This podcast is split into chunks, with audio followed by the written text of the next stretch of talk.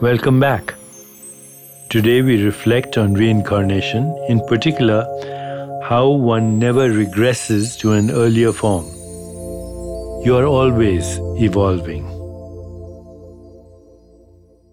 Around 20% of young children claim to have memories of the time between death and birth. 60% of children who claim to remember past lives are male.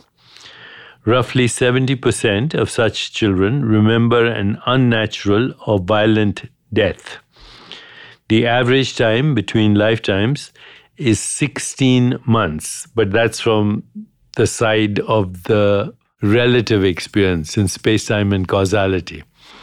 In the timeless side of being, there is no time, obviously.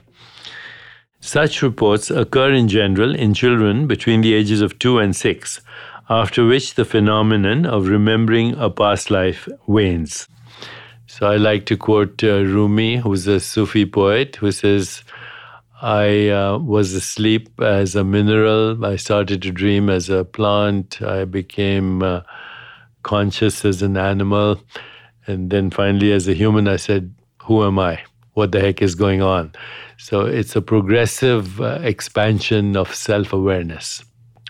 Just like physics tells us matter and energy cannot be destroyed, only transformed, the same is thought to apply to information and going a step further to consciousness. Everything in nature is about endless transformation, and in the cosmic recycling bin, ingredients are not simply jumbled and rejumbled like balls in a bingo cage.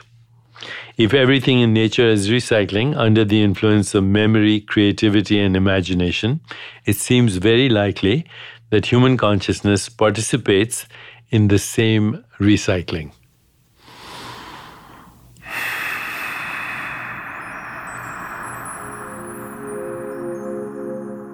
Tomorrow, we conclude our two week exploration of reincarnation with our Friday meditation.